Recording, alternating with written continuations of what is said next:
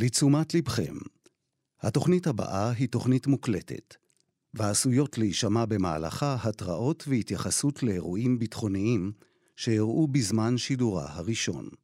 האזנה טובה. כאן רשת ב' קלמן ליבסקינג ואסף ליברמן. כאן רשת אנחנו מדי פעם אה, עושים פה אה, דש עם שיר, נכון? אנחנו מקדישים את אותה פתיחה לכל מיני אה, חבר'ה שם בחוץ. בחוץ, בפנים. כן. אני רוצה להקדיש את אות הפעם למתחרים שלנו. מתחרים שלנו? כן, בגדוד 70-16 יש פודקאסט. כל בוקר בשש הם עושים פודקאסט, תדריך בקשר הגדודי של אמיר הקמב"ץ, עם הפקודה היומית להיום. זה הפודקאסט שלהם. באיזה שעה זה? שש בבוקר. שש זה בסדר. נכון. שמונה הם מוכנים, מוכנים אלינו. אפשר להאזין, הפוד, להאזין לפודקאסט. ואז לבוא מוכנים בשמונה כן, אלינו, יפה. והם uh, יצאו, לדעתי, אתמול uh, מעזה. נלחמו שם, ואומרים שנלחמו יפה, ויצאו מעזה. אז אנחנו מקדישים להם בבוקר יותר את הפתיחה. בהחלט. יאללה.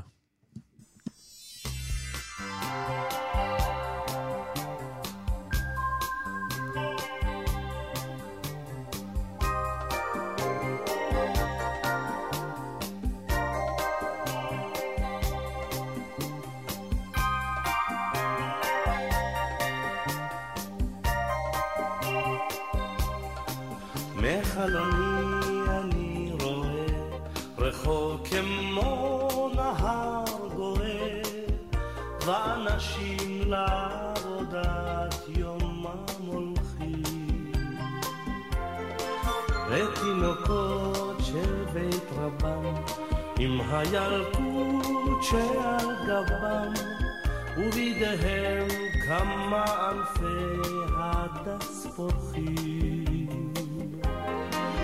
פתאום זה בא ומתבהר, ולעצמי אני אומר, לא, לא, לא תנצחו אותי, לא מנצחים אותי כל כך מהר. לא, לא כך מהר.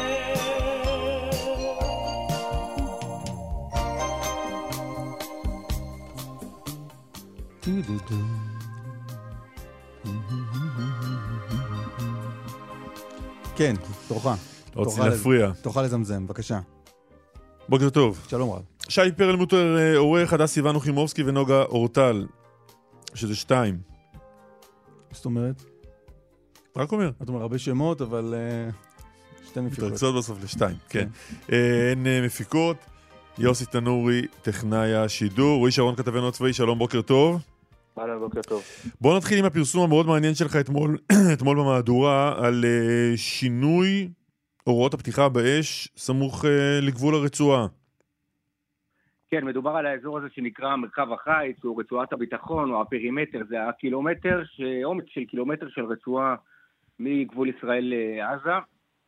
כשמתחילת המלחמה כל האזור הזה נאכף וגם אה, לווה בהכרזות מאוד ברורות של אה, ראשי מערכת הביטחון ושל הדרג המדיני בעקבות זה שלפני ה-7 באוקטובר אנשי חמאס, מחבלים, היו נכנסים לשם בתחפושת, פעם של חקלאים, פעם של מפגינים, פעם של כל מיני, כדי לאסוף מודיעין ולעשות אה, תצפיות על המצב בתוך שטח ישראל.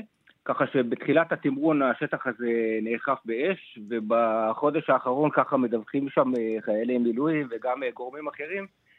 ההוראות האלה לאט לאט אה, הלכו והשתנו והתרככו עד מצב שבו אנחנו נמצאים היום, שהן לא מאפשרות, ההוראות לא מאפשרות לאכוף את הפרימטר הזה, שזה אומר שאם עכשיו נכנס פלסטיני לתוך, לתוך השטח, כלומר חוצה את הגבול של האלף מטר ומגיע ל-800 מטר ומגיע ל-600 מטר וגם ל-400 מטר, אסור לראות לעברו, צריך אישורים, עד שזה עולה במעלה, במעלה הדרג ומקבלים את האישורים, אז אה, או שלא מקבלים את האישור, או שזה כבר מאוחר וה, והחשוד לא נמצא שם. רועי, אתה מבין את ההיגיון מאחורי זה? בהתחלה, כשהיה את התמרון המלא בצפון אה, רצועת עזה, אז כל השטח היה מרחב לחימה. ולאט לאט אה, כשצה"ל עבר לתמרן יותר באזור חניון, אז כמו, ש...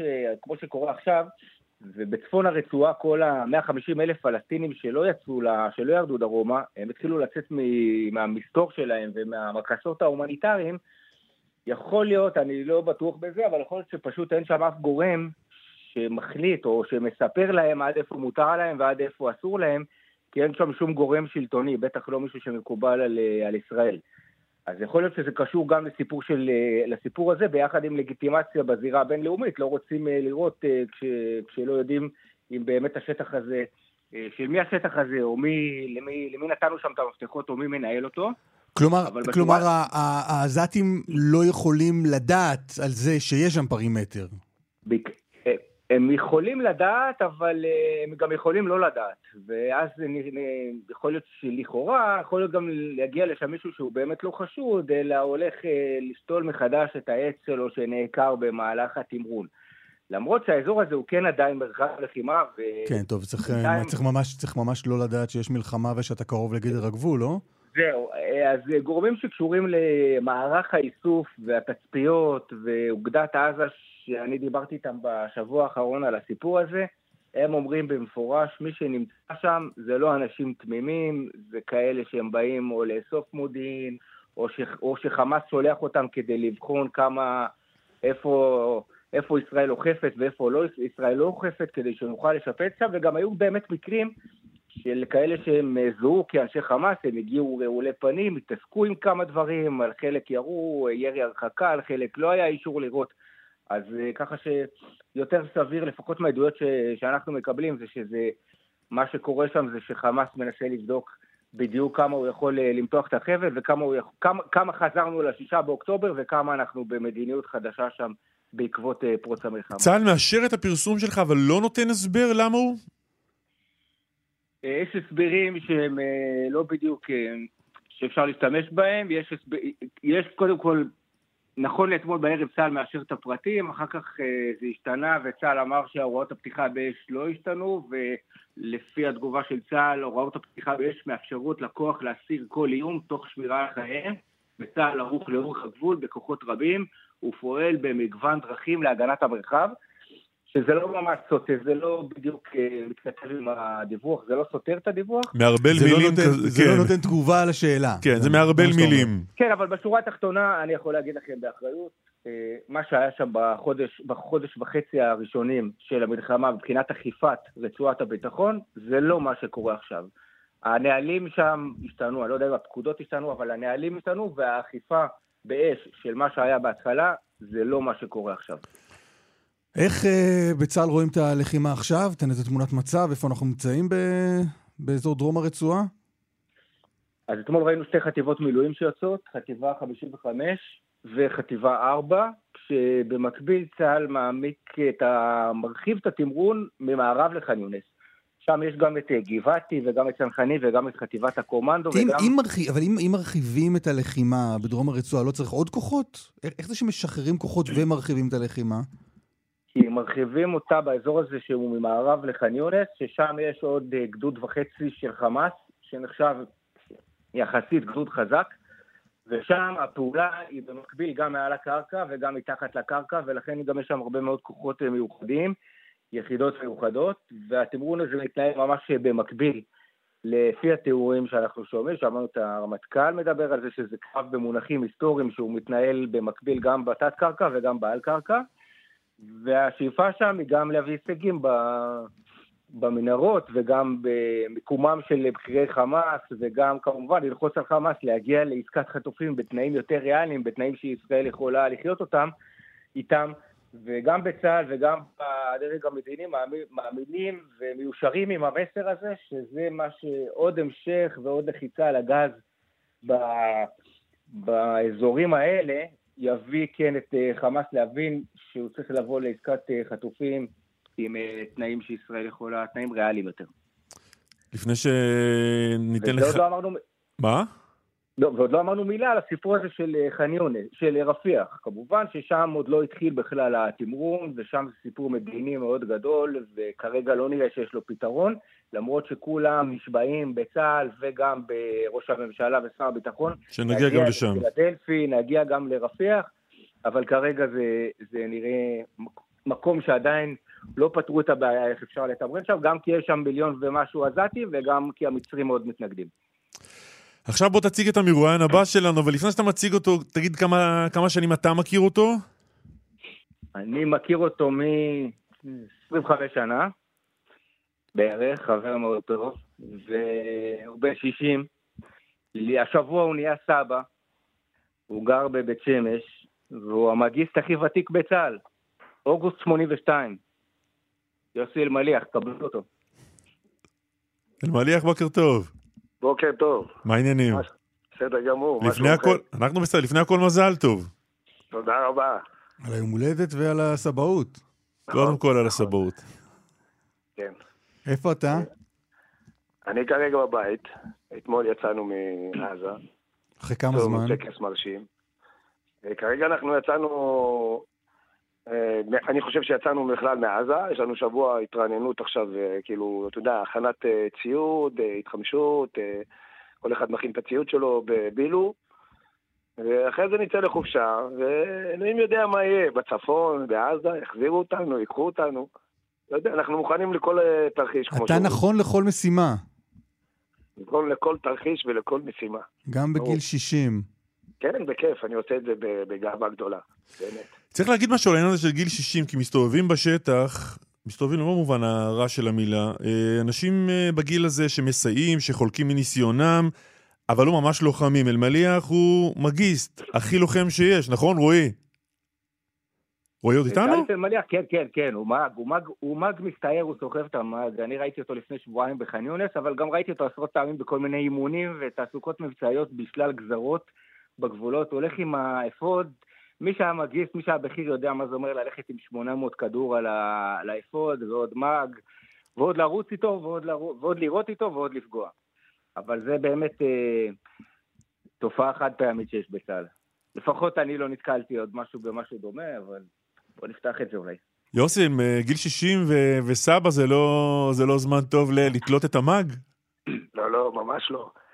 אני, אני נמצא במאג כבר משנת 82, אני רגיל אליו, אני ישן לידו כל הזמן. גם בעזה הוא היה צמוד אליי, ישנתי ברצפה, כמו שאומרים, על הרצפה, והוא צמוד אליי, ואני לא מוותר עליו.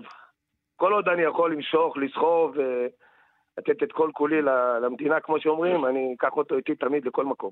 82 זה שלום הגליל, אתה נלחמת בשלום הגליל. נכון. מה? זה היה לפני, למי שמוציא מחשבון, זה היה לפני 40 שנה ויותר. זה אותו מאג? נכון. כן, כן, לא, לא, לא אותו מאג, אבל זה מאג, כן. זה מאג, ואני רגיל אליו, אין מה לעשות, אנחנו... קודם כל זה כלי מאוד uh, קטלני, כמו שאומרים. זה מקלע, כמו שאומרים, uh, וזה... ואני לא... בוא נאמר, uh, לא, לא כדאי למחבלים להתקל במישהו שהוא עם מאג. בוא נאמר ככה. זה לא נשק קל, זה קורה באוטומט, זה נשק מאוד קטלני, ומסכנים המחבלים שיתקלו איתי. אבל בשלום הגליל חשבת שתגיע להילחם גם ב-2024? לא, לא. זה... לא, אף אחד לא ציפה למה שקרה עכשיו באוקטובר, לפני ארבעה חודשים. לא, אני שואל, אם ב-82 חשבת שאם במקרה תהיה מלחמה, או אם במקרה יצטרכו לגייס מילואימניקים ב-2024, אם חשבת שתהיה שם. אה, לא, לא, אבל אה, בוא אני אגיד לך משהו, אני, אני אוהב את המילואים, אוהב את הצבא, אוהב לתרום, וכל שנה אומרים לי, נו, עד מתי, עד מתי? המשפחה, אימא, אחים, החברים, מה, אתה השתגעת? אפילו בצבא. אומרים, מה, את בגיל 60, אתה סוחב מאג, מה קרה לך, השתגעת? אבל אני אוהב את זה, אוהב להילחם, אוהב את המדינה, וכל כולי אני נותן. גם אם יבקשו ממני לבוא עכשיו עוד פעם, לעוד חודשיים, שלושה, אין שום בעיה. מבחינתי הכל... הכל בסדר. מישהו שנלחם איתך ב-82 עוד אה, נשאר בסביבה להילחם?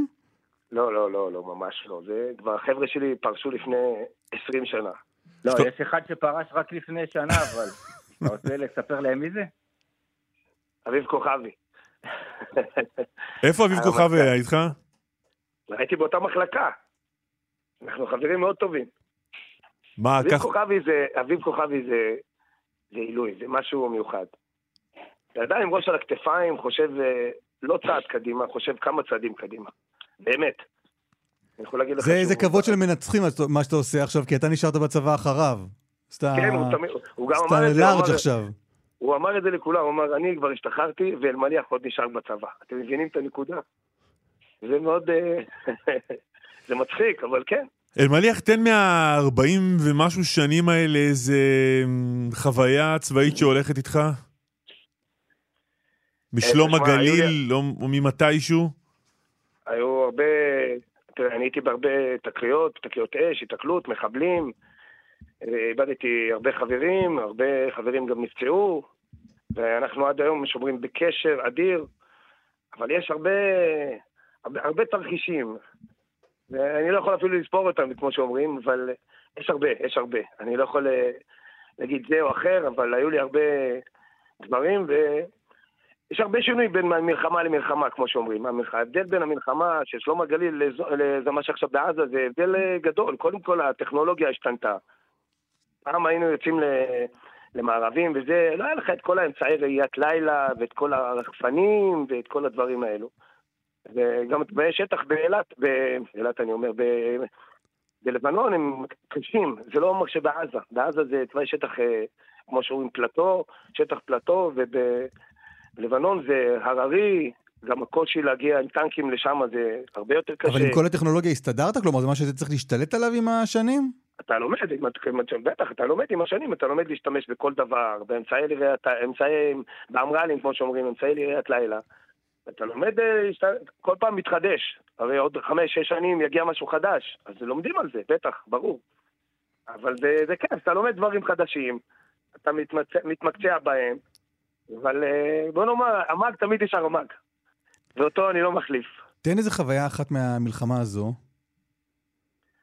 החוויה מהמלחמה הזו, אה, היו כמה חוויות, אה, אחת החוויות אה, הטובות לשמחתנו, שתפסנו, בשבילי זה חוויה, אנחנו הגענו לאיזה בית, ושם התחברו חמישה מחבלים אה, שניסו לזרוק עלינו רימונים, ובסוף הם יצאו, וכמו שאומרים, תפסנו אותם, והעברנו אותם לחוקר השבויים שם שהיה לידינו, שלא רצו להרוג אותם, אני לא יודע מה השיקול, אבל לא רצו להרוג אותם. והוצאנו מידע, כאילו, מאיפה כל הפירים, אחד מהם היה ב, באירוע באוקטובר, והוא סיפר הרבה דברים, הביאו הרבה מידע, כמו שאומרים, החטיבה גם אמרה לנו שהם הביאו הרבה מידע, וטוב שלא הרגתם אותם. אבל זה חוויה, אתה רואה, אתה תופס מחבלים, זה הרגשה טובה. כן, אני אגיד לך משהו בפן האישי, אני... כשאתה הורג מחבל אמיתי, זו הרגשה שמעלה את, ה... את האגו לכל החיילים. הח- כל חייל היה רוצה, כמו שאומרים, להרוג מחבל. מחבל. וזה נותן לך ביטחון, נותן לאנשים ביטחון. ואני סיפרתי להם כל הזמן שבשלום הגליל נתקלנו בהתקלויות אה, ממש רבות. ועם RPG ומטענים וזה, והם היו שואלים אותי כל הזמן, מה, מה, איך, איך אתם, איך עשיתם את זה? מה עשיתם עם זה?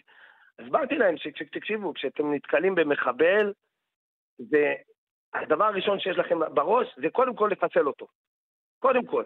ודבר שני, אחרי שאתם מחסלים אותו, אתם, אתה תרגיש, אתם מרגישים איך הביטחון שלכם עולה, ואתם מרגישים טוב עם זה, כאילו, בואנה, הוא חיסל מחבל, הוא חיסלו מחבלים, חיסלו מחבלים. הרגשה טובה.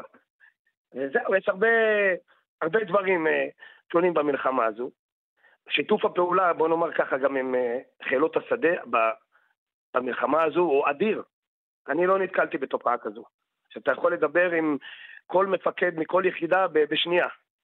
שזה משהו שהוא, איך אומרים, לזכות צה"ל ייאמר שבקטע הזה עבד בצורה בלתי רגילה. שיתוף פעולה אדיר, גם המזכ"רים, גם המטוסים, גם הטנקים.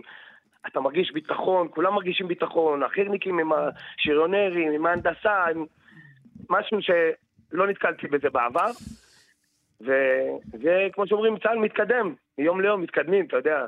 העולם משתנה, אבל המלחמות עם צה"ל, של צה"ל לא, לא הסתיימו כל כך מהר. תגיד, עד מי מתי? שחושב, שזה, מי שחושב שהמלחמה הזאת תסתיים כל כך מהר, ולא יהיו עוד מלחמות, אז הוא משלה את עצמו. וכשיהיו עוד מלחמות אתה תגיע. שאלתי עד ברור. מתי, עד מתי אתה ממשיך? אני, כל עוד אני אסחב, ברגע שאני ארגיש שאני לא יכול לסחוב את המאג, אז אני אפרוש. ואין בעיה עכשיו לא לסחוב חושב את המאג. אני לא חושב שזה אני יקרה אני-. מוצף פה בהודעות מאנשים ש- ש- שטועים איך לא נשבר לך הגב עד עכשיו. אני גם אה, סחבתי 1,400 כדור ו-1,200 כדור, זה 6 ברוסים, משקל של עם האפוד, יכול להגיע גם ל-60 קילו עליך. כל המלחמה הזו. אבל זה, אתה יודע, שאתה סוחב במשקל גדול, אבל אתה יודע ש... שכמו שאומרים, אה, אתה הולך לראות את זה. גם לראות ממש... אני אגיד לך משהו על זה, אסף. אה, כשהחבר'ה של אלמליח היו בהכנות באימונים לקראת כניסה לעזה, נתקלתי בהם במסעדה בבית שמש. והם כולם אמרו לי, זה אלמליח, אתה מכיר אותו? הוא הצ'יף של החבר'ה פה, הוא בן 60. ואחרי זה דיברתי עם רועי שרון שהיה איתם בפלוגה, ורועי אמר לי, הוא בן 60. ואם לא כולם היו אומרים לי שהוא בן 60, לא היית מזהה את זה. בחיים לא, 50 לא הייתי נותן לו. תגיד, יוסי, ואיזה לוחם היה רועי שרון? רועי שרון הוא לוחם טוב, הוא... תראה, רועי שרון היה במחלקה אחרת, אחרי זה, הוא, אחרי זה כל הוותיקים פרשו, ואז נשארנו אנחנו, הצוות, קראו לזה צוות אלמליח. נשארנו כמה חברים ותיקים. רועי שרון הוא אחד האנשים ש... הכי מרשימים שנתקלתי בו, בתור אה, בן אדם, חבר, אדם אה, עם ראש על הכתפיים, לא בגלל שהוא שומע אותי, הוא יודע מה אני חושב עליו. וכיף לצאת, כיף לצאת איתו לסיורים, הוא תמיד בסיור איתי, אני לא מחליף אותו, הוא צריך לדעת שהוא ממשיך איתי הלאה. אין לו שום מסיבה, כל פעם הוא אומר לי, אני פורש, אמרתי לו, אתה לא פורש, עד שאני מחליט. וזהו, הוא ממשיך איתנו הלאה. רואים מילת סיום? כן, אני כבר פרשתי מהמילואים בערך 4-5 פעמים, אז כנראה שבשנים האחרונות אני אמשיך ככה, ואני אפרוש גם עוד איזה כמה פעמים, עד שבסוף נפרוש סופית. יפה. בינתיים אנחנו ממשיכים לפרוש. רועי, תודה רבה לך. יוסי אלמליח, תודה רבה לך. רק בריאות והמון המון מזל טוב. תודה רבה, תודה רבה. ביי, להתראות. ביי.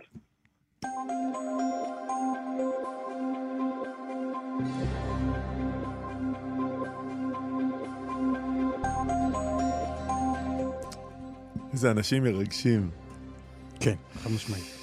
בדרך 6 דרום, העומס תנועה ממחלף באקה עד מחלף אייל מנחשונים עד בן שמן, צפונה מנשרים עד בן שמן, באיילון צפון העומס תנועה ממחלף קוממיות עד דוב עוז.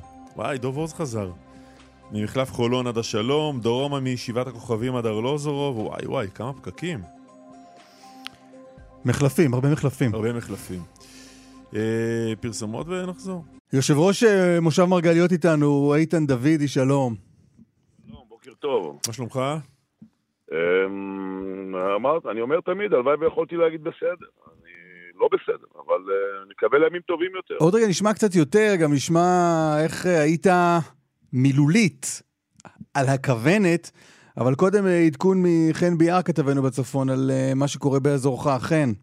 כן, שלום, בוקר טוב. בוקר אז טוב. אנחנו באמת מדברים על ירי כבר הבוקר באזור הגליל העליון, האזור של בירנית, ירי שהיה לשם, לא ידעו לנו על נפגעים ונזק, לפי הודעת נטילת האחריות שחיזבאללה מפרסם עכשיו, זה גם ירי שהוא השתמש בו באחת מהרקטות הכבדות, רקטת... זה קורה הבוקר? קורה הבוקר, כן, ממש בשעה האחרונה. אחרי שבלילה גם כן היה ירי של ארבעה טילים, אה, ארבעה טילים שנורו שניים מהם אה, לאזור אה, קיבוץ סאסא ועוד שניים לאחד המוצבים שבין שתולה לשומרה. האזור הזה גם כאן ללא נפגעים, נזק בינתיים לא ידוע לנו, אני מניח שהיום בבוקר שיגיעו אל המקומות נוכל לדעת יותר, בתקווה שלא יהיו כאלה. גם כאן אגב מדובר בארבעה טילים, לפי ההודעה של חיזבאללה גם כאן טילים בעלי, לפחות בחלקם, בעלי ראשי נפץ כבד. זה מגיע לאחר תקיפה של צה"ל אתמול אה, בגזרה המערבית, תקיפה שחיזבאללה אה, הודיע שנהרגו לו שם שלושה, אה, שלושה מאנשיו, שלושה מחבלים של חיזבאללה. אגב, הדיווחים בהתחלה בלבנון דיברו על מספר נפגעים גבוה יותר, אבל חיזבאללה בינתיים הודיע על שלושה הרוגים בשורותיו. אתמול במהלך היום גם יירוט של מטרות אוויריות חשודות באזור רמת הגולן, באזור של קצרין, נשמעה שם אזעקה, זה כמובן אזור שהוא אינו מפונה, וגם ירי במהלך היום לעבר מושב מרגליות של איתן דוידי, ששם היו נפילות בשטחים פתוחים באזור של המושב. תודה חן, איתן, חזרה אליך. אתם יודעים שההורים של חן ביער מתנדבים אצלנו מדי פעם?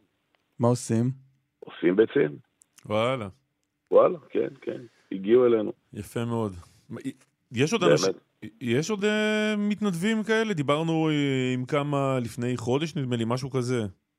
כן, כן, הם מגיעים, מגיעים בהחלט, מגיעים מהקיבוצים, מגיעים מכל, ה, מכל האזור, מגיעים, ממש מגיעים. תראה, בכמויות קטנות יותר, אני חייב לציין, זה, זה הולך ו, ופוחת. גם, אתה יודע, גם שחיקה וגם המצב הביטחוני פה לא, לא, לא, לא, לא מאפשר כל כך. יש, תראה, רמת הסיכון פה הלכה וגדלה.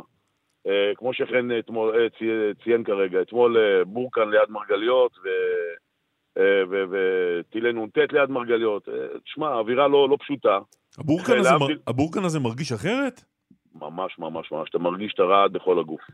אתה מרגיש את הזעזוע, זה פשוט כמות של חומר נפץ שאנחנו לא הכרנו, זה לא הקטושות, זה לא הנ"טים ולא ה... בטח ולבטח ולא ה-RPG, זה פשוט, אתה מרגיש את, זה, את ההדף בכל האזור, ממש אתה ממש. אתה שומע בום, אתה יודע לפי הרעש מה ירו? אנחנו יודעים לזהות, כן, בהחלט, אנחנו יודעים לזהות. ברגע שבורקה נופל, אנחנו יודעים לזהות שקרה פה משהו חריג, וזה לא הנ"טים שאנחנו רגילים אליהם, למרות שבואו לא נזלזל גם בנ"טים, וראינו מה הם יודעים לעשות. נכון. זה לא, לא, לא משחק ילדים. אבל, אבל אתה יודע, אה, אתם יודעים, ממשלת ישראל קוראת לזה לחימה, זה לא מלחמה עדיין. אנחנו חוטפים בורקנים, חוטפים נ"טים, חוטפים RPG, אבל אנחנו עדיין בלחימה, אנחנו בהכלה ואנחנו בעצימות נמוכה. תשמעו, זה מביש, חבר'ה, אני רוצה להגיד לכם, פשוט מביש. אין לי מילה אחרת מה היית רוצה. שיקרה? אני אגיד לך מה הייתי, אני אגיד לך מה הייתי רוצה שיקרה, ואני אגיד לך גם, המלכתי ציפיות לאחר מכן.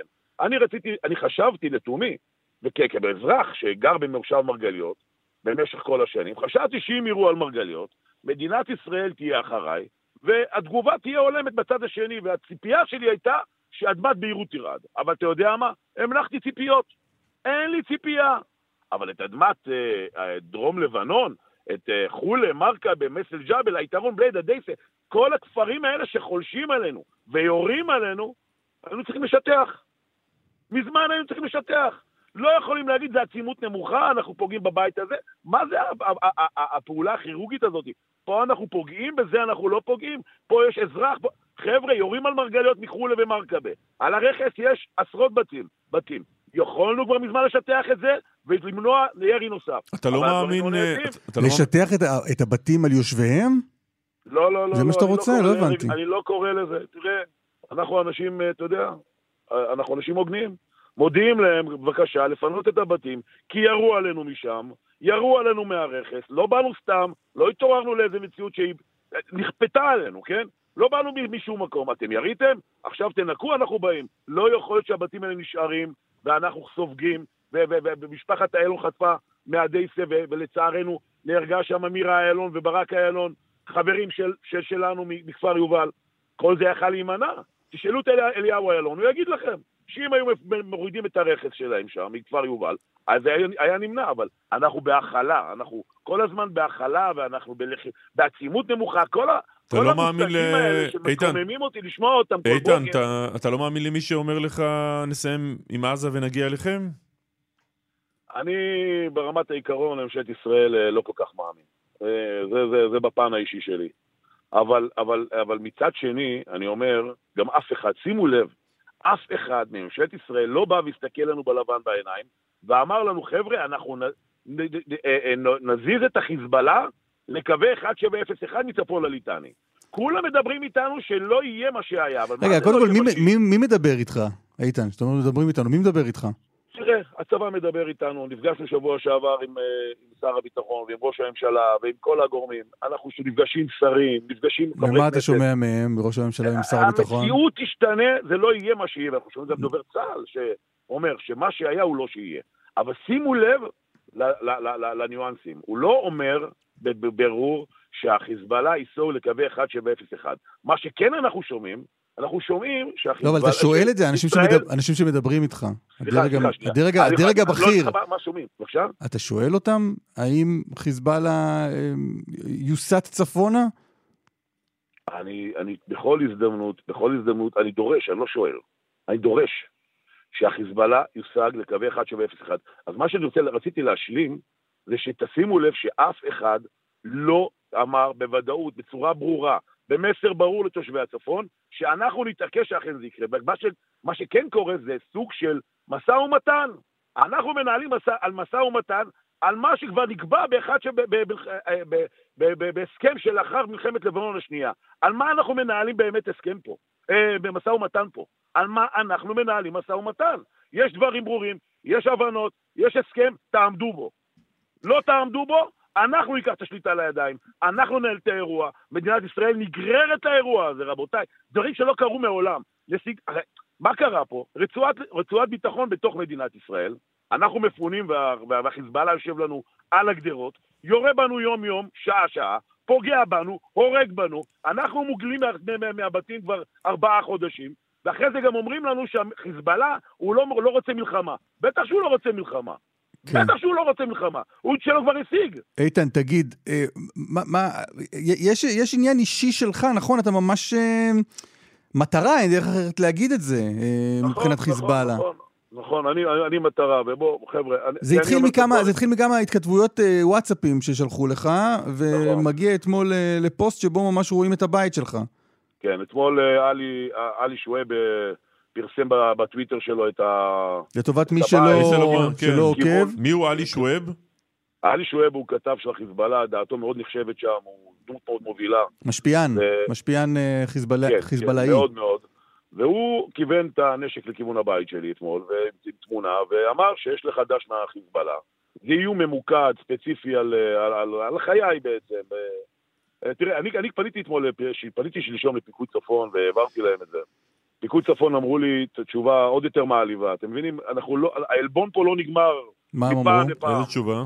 אתה מפונה ואתה יכול להישאר ואתה יכול ללכת. אנחנו, מבחינתנו פינינו אותך. אה, הם אומרים אתה לא, אתה, לא אמור, אתה לא אמור להיות שם.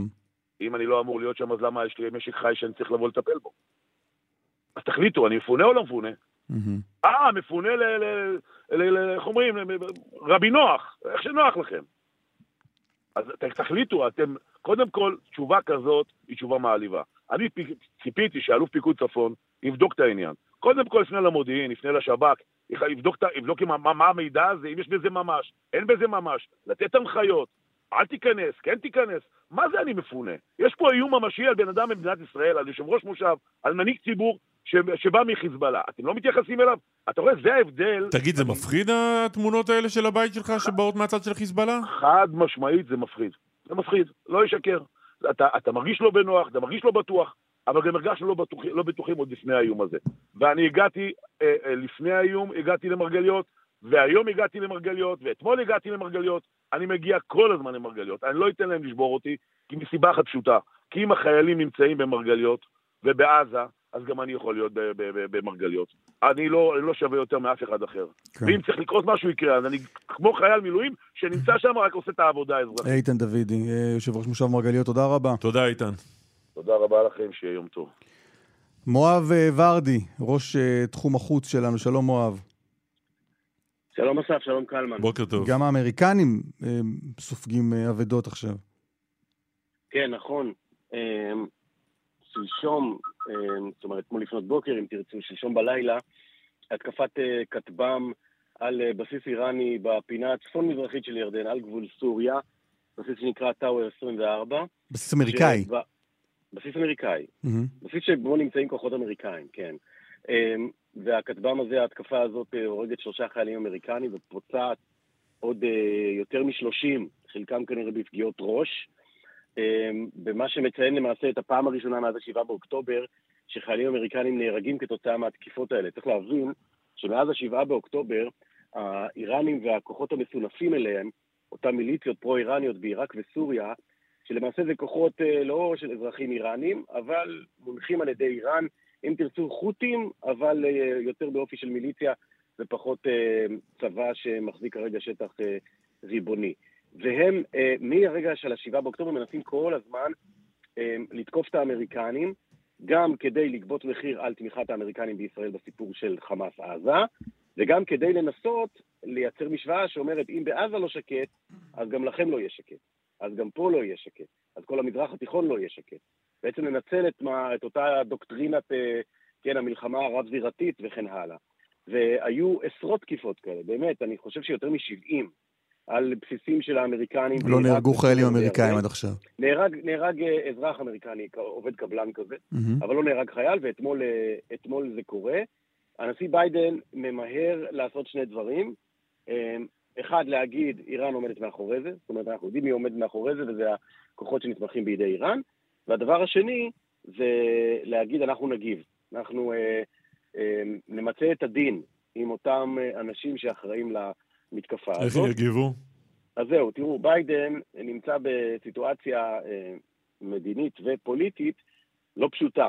אה, יש לו בחירות בנובמבר, ומצד אחד, הוא צריך, אני בדרך כלל, בואו בוא ננתח את, את השיקולים של ביידן פוליטית, בסדר? אין ספק שהוא צריך להגיב, הוא רוצה להגיב, הוא לא רוצה שדברים כאלה יימשכו, זה גם פוגע בהרתעה וגם פוגע בחיילים אה, אמריקנים. אבל מצד אחד, הוא, יש לו אה, בחירות בנובמבר. ופה בדיוק הצומת. מצד אחד הרפובליקנים כבר אומרים לו, אתמול בערב, אתה חלש, אתה הססן, אתה לא מרתיע, אתה צריך לתקוף את טהרן, תפסיק כבר להתקפל, אה, לא יכול להיות הברית לא מגיבה. ומצד שני הוא יודע שתגובה אגרסיבית מאוד, בעליית מדרגה, מול איראן נגיד. שזה מה? רק תסביר, רק, רק תסביר מה זה. תגובה כמו מה?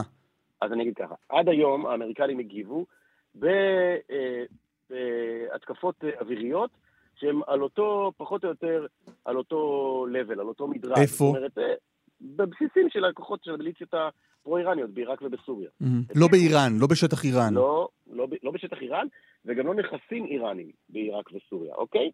נגיד, ישראל, כשהיא תוקפת בסוריה, לפי מקורות זרים, היא תוקפת נכסים איראנים, כן? כוחות איראנים. והאמריקנים ממשיכים לתקוף את ה proxies. את ה proxy, כאילו אין איראן מאחורה. ה proxy זה כאילו לצורך העניין, אותו, אה, אותה אה, אה, מיליציה או כמה כן. מיליציות פרו-איראניות בעיראק וסוריה. ועכשיו... אז התחלת להגיד, אז התחלת להגיד שהרפובליקנים דוחקים או עוקצים את ביידן על זה שהוא חלש, וביידן, וביידן, וביידן מצד אחד רוצה לא להצטייר כחלש, אבל מצד שני מה? אוקיי, אז מצד שני, הדבר שביידן עוד פחות רוצה, זה להיגרר עכשיו למלחמה נוספת אמריקאית במזרח התיכון, או לעימות רחב במזרח התיכון.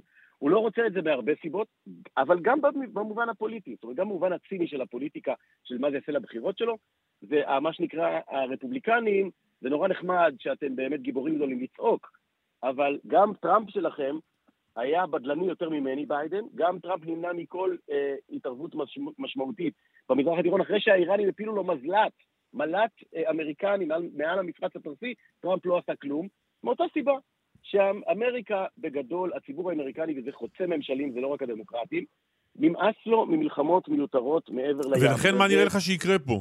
ולכן, ולכן אה, ביידן צריך עכשיו לעשות משהו שייראה שהוא לא עוד מאותו דבר, אבל שהוא fall short באנגלית אומרים, זאת אומרת שהוא עדיין פחות מאשר אותו רף שיאלץ, יחייב את איראן להגיב באופן שיחייב את אמריקה להגיב, ואז אתה במלחמה במזרח התיכון שאיש באמריקה לא רוצה בה. אז הדעת נותנת, שוב, אנחנו לא יודעים מה יקרה, והוא כמובן יכול להפתיע, אבל אם נדרג את התסריטים מבחינת הסבירות שלהם, סליחה על המילה הגסה, אז התסריט הסביר יותר שנראה תקיפה משמעותית, אווירית, אמריקנית, על כוחות אה, פרו-איראנים בעיראק או בסוריה, לא נראה, שוב, זה ההנחה הסבירה. יהיה, אני אגיד ככה, אני לא רוצה לנבא, אני אגיד, זה יהיה מפתיע. זה יהיה מפתיע אם נראה תגובה אמריקנית על נכסים איראנים, או על מטרות בתוך איראן, okay. אוקיי. או על בכירים איראנים. זה בערך המשוואה ש, שביידן נתון בה, ששוב, אתם יודעים, בסופו של דבר, ארה"ב הגדולה היא המורתעת. Mm-hmm. זאת אומרת, תוקפים ותוקפים ותוקפים, וארה"ב... לא מגיבה כדי לא להיגרר פנימה. היא ברמת הטקטי ולא ברמת המשהו שמאחורי אותה טקטיקה. מואב ארדי, תודה רבה. תודה לך. תודה לכם.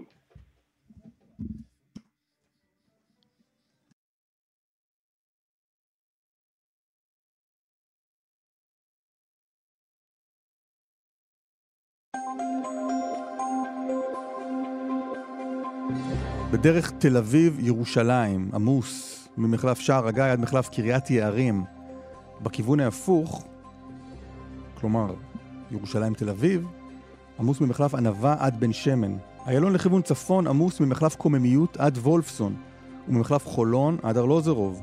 דרומה, איילון לכיוון דרום, עמוס ממחלף שבעת הכוכבים עד ארלוזרוב. עכשיו אנחנו יוצאים לפרסומות, אחר כך אנחנו חוזרים מהפרסומות. הדוקטור מיכאל מישטיין, שלום. שלום אסף, שלום קלמן. אהלן. ראש הפורום לימודים פלסטינים במרכז דיין, אוניברסיטת תל אביב, אה, מה מעמדה של אה, אונר"א כרגע בעזה? אה, סוכנות הסיוע של האו"ם. כן, סוכנות הסעד והסיוע של, אה, של האו"ם. אה, בוא נגדיר את זה יחסית לחודש האחרון יותר, יותר מורכב. ואתה יודע, אסף, זה די מדהים, אתה פותח את המדיה הפלסטינית כבר uh, יומיים, והכותרות המרכזיות לא נוגעות למפגש אתמול בפריז, ולא ל... אפילו לא למצוקה של התושבים. כן, אנחנו נדבר על ועידת פריז בשעה הבאה, ועל הסיפורים שמשהו כן. מתפתח שם. אלא בעיקר לסיפור של האם בעצם אני עכשיו אה, מתרגם את זה לפלסטינית, העולם מתחיל לבגוד בנו. כלומר, אה, אחרי ש-149 ועד היום אתם דבקתם בסיפור שלנו, דבקתם בנרטיב שלנו, לא, לא רק העניין של אה, כמה כסף נתתם לנו, האם אתם מתחילים להפנות לנו את הגב, ואתה רואה שיש צריך להגיד, הפניית הגב, הפניית הגב הבינלאומית, במרכאות או שלא במרכאות, מגיעה אחרי שנודע שעובדי האו"ם, עובדי סוכנות הסעד והסיוע של האו"ם, השתתפו בטבח, ב, אה, לקחו חלק בטבח ב-7 באוקטובר, ועכשיו כל מיני מדינות מתעוררות ואומרות, רגע, אז אולי לא כדאי שנממן את סוכנות הסעד והסיוע של האו"ם. נכון, והיום במדיה האמריקאית אפילו אה, נותנים אה, נתונים עוד יותר מדויקים וממש מדברים על לדוגמה עובד אחד שממש אה, היה, עסק בחטיפה וגם שבה בבית שלו אה, אה, חטופים, ועול, ועל אה, עובד נוסף שהשתתף בביזה. כן, שזה מידע ב... שישראל העבירה לבית הדין בהאג. בוודאי, וזה מידע, עוד פעם, זה לא, זה, זה משהו שהאו"ם כבר לא יכול להגיד, טוב, אנחנו נבדוק את זה. לא, זה solid facts, מה שנקרא. צריך להגיד משהו בהקשר הזה, עובדי אונר"א ברצועת... ברצועת עזה הם אנשים מקומיים, נכון? בוודאי, בוודאי. אה, אה, תראה, אה, יש צוות קטן, קלמן, שהוא כאילו הצוות המתאם של אנשים זרים, ממש צוות של כמה עשרות לא, כי אנחנו מדברים כבר הרבה מאוד זמן ושומעים גם מחיילים, לוחמים, מילואימניקים שמספרים שהם נכנסים לכל בית ומוצאים שם נשק ותעמולה וכל עזה נגדנו וראינו כמה אזרחים שותפים לטבח ב-7 באוקטובר. החבר'ה מאונר"א הם אזרחים עזתים. לגמרי. אזרחים עזתים, עשרות אלפים, ואנחנו מדברים כאן על מורים, אנשי רווחה, אנשי בריאות, ואני, אתה יודע, אני אמקד את זה יותר, אה, קלמן, נראה שהרוב הגדול שלהם הם אנשי חמאס, כי בפעם האחרונה, כשיש בחירות ליו"ר ועד העובדים של אונר"א בעזה, מי שזוכה הוא בן אדם שהוא חבר הלשכה המדינית של חמאס. כלומר, אתה מתחיל להבין את גודל ההתכה, נקרא לזה ככה, בין המרחב של אונר"א למרחב של חמאס, וכמובן, השימוש הציני שחמאס עושה באונר"א עצמה לצרכים שלו, בין אם זה לעניינים אזרחיים, ובין אם זה כמגן או כמסווה לפעילויות אחרות. ואתה יודע, קלמן, אני חושב, ועל זה גם כתבתי, פרסמתי היום טור בידיעות, אני מתחיל לראות שהעולם בוא נגדיר את זה ככה, המערב מתחיל לגלות חוסר סבלנות כלפי כל מה שנראה כמו... אה, טרור. הפנטזיה, כן, אבל אתה יודע, זה יותר מזה, אה, אה, אסף, זה כאילו כל האמירה הזאת של קהילה בינלאומית ואו"ם וחירות וזכויות אדם, אבל כשאתה טיפה מבקיע את, את הקליפה הזאת, אתה מגלה שבעצם מדובר בליבה צינית, מניפולטיבית, והכספים שנמשכו בשלושת היממות האחרונות הם לא רק אמירה של טוב, תבדקו מה קורה שם, אלא תגידו, כל המהות של הגוף הזה, זה באמת מה שסיפרתם לנו במשך 75 שנה? וזה חוזר לישראל, מפני שישראל לא רק יכולה אה, להתייצב עכשיו ולהגיד, אתם רואים, תמיד אמרנו לכם, היא צריכה להתחיל גם לחשוב על פתרונות. כי אני לדוגמה מאוד חושב שצריך לדבר לדבר על חלופה לאונר"א. אבל בשביל זה אתה צריך אה, אה, קודם כל להציע דברים שיכולים באמת לתת מענה לכל מה שאונר"א כרגע נותנת אבל עוד, שנייה, עוד לפני החלופה לאונר"א אתה באמת רואה את כל המדינות האלה, כי כבר, כבר היו בעבר אירועים מהסוג הזה... לא, לא כאלה כאלה. לא, לא כאלה, לא כאלה, אבל של הפסקה זמנית כזו או אחרת בתרומות, ואתה רואה פה את, את העולם אומר לאונר"א די, מספיק, נגמר הסיפור של אונר"א בעזה? תראה, אני חושב שנפתח חלון הזדמנויות. יכול להיות שאתה צודק שאנחנו תוך uh, כמה שבועות, חודשים, נראה אותם חוזרים לצורם. את מדינות העולם. אבל נפתח כאן חלון הזדמנויות שמתגלגל לישראל. האם את יודעת לנצל את ההזדמנות כאן? כי אני חושב שמדובר כאן ביותר מאשר משהו סמלי. מדובר במשהו תודעתי עמוק בקרב חלק מהמדינות במערב, וכרגע ישראל צריכה לעשות שתי, שני דברים. אחד, להגיד, אוקיי, בוא אני אציע מה במקום אונר"א. עכשיו, אני רק מזכיר, קלמן, אונר"א יש לה חמש זירות. את עזה אנחנו יכולים באמת לשנות. יש לנו גם בירדן, לבנון, סוריה ובאיו"ש. אני לא בטוח ששם אנחנו יכולים לשנות את הדברים. כן. אבל אה, בוא לדוגמה, נסיט את הכספים ואת הסיוע לנציבות האו"ם הבינלאומית אה, לנושא הפליטים. ועוד משהו שהקהילה הבינלאומית תשאל אותנו כשנתחיל לדבר איתה על אונר"א, רגע, רגע, איפה זה עומד באסטרטגיה הגדולה בנושא הפלסטיני? וכאן אנחנו נצטרך גם לתת תשובות okay. אוקיי. ולא רק לתבוע דברים. אני חייב עוד שאלה לפני שאנחנו נפרדים, שזה ממש עוד מעט. ועידת פריז ודיונים ומשא ומתן בינלאומי על אפשרות שהחטופים שלנו יחזרו מעזה. דיברנו על זה קצת על המשא ומתן, מי מנהל את הקשר עם סינואר. אתה יודע להסביר איך סינואר מנהל משם, ממקום החבואו בח'אן יונס, רפיח, אלוהים יודע, תקשורת החוצה? כדי להביע את עמדתו? אז תראה, תמיד, תמיד אה, אסף כל הסיפור הזה של אה, מארג ההתקשרויות הוא אירוע מאוד מאוד מפותל, שמבוסס גם על, אה, אני אקרא לזה תקשורת בלתי אמצעית, כלומר כל מה שהוא לא אלקטרוני, בין אם זה כל מיני שליחים שמקבלים ממש ביד את הפתקים לאנשים שבעל פה מעבירים את המסרים, עד שמגיעים לקצה של איזושהי נקודה שממנה אתה יכול להעביר את המסר בצורה, בצורה נקרא לזה מודרנית. ואתה חושב שישראל אבל... אה, מודעת לכל השליחים האלה ומאפשרת אותם? אה, אני, תראה, אני לא יודע, אני כן יכול להגיד לך שהחמאס וסינואר מאוד מודעים לסיפור של הכיסוי המודיעיני הישראלי, כן. ולכן הם נוקטים בכל המהלכים הפתלתלים האלה. מיכאל מישן, תודה רבה. תודה. תודה לכם. עוד uh, הרחבות על uh, מה שקרה בפריז, מה שאנחנו יודעים שקרה בפריז, לקראת אפשרות של עסקה נוספת. uh, ממש עוד מעט. וגם רעיון מאוד מאוד מעניין לפתח השעה הבאה. מאוד מעניין. פרסומות, מהדורת החדשות של תשע, ונשוב.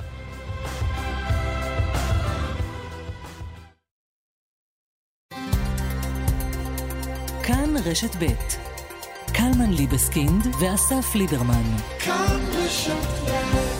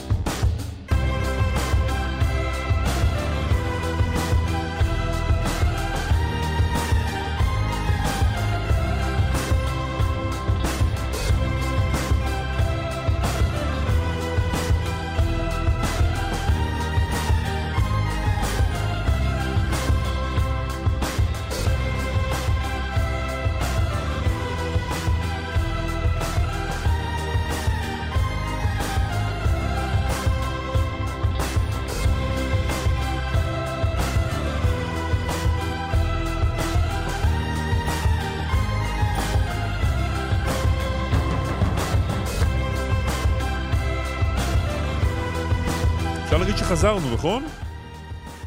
זה תיאור, הוגן של המצב. מה אתה מסתכל עליי?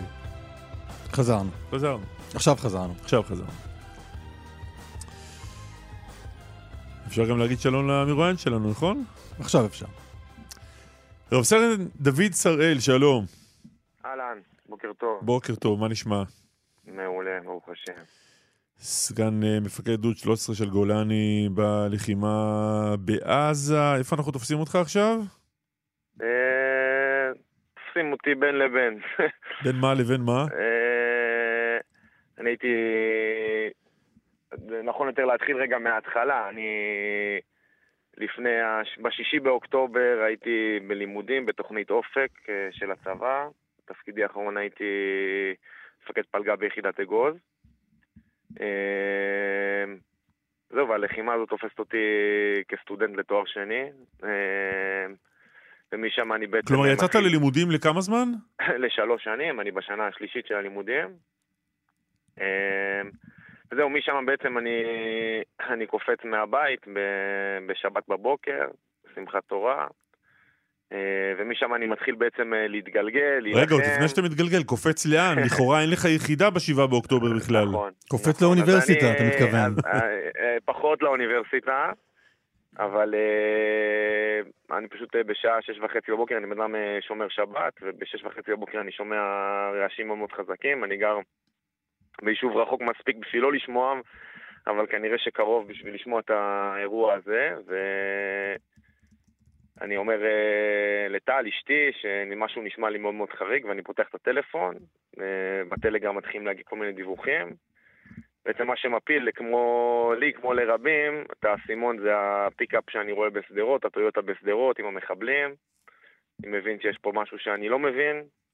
אה, מה, מה המחשבה הראשונה כשאתה רואה את הטנדר הזה? או שזה פייק מטורף, או שאנחנו באירוע בסדרי גודל. אה, אני בוחר באפשרות השנייה, אני אומר מקסימום אני אתבדה. כן, לקח הרבה זמן לקלוט שהדבר הזה אמיתי, נכון?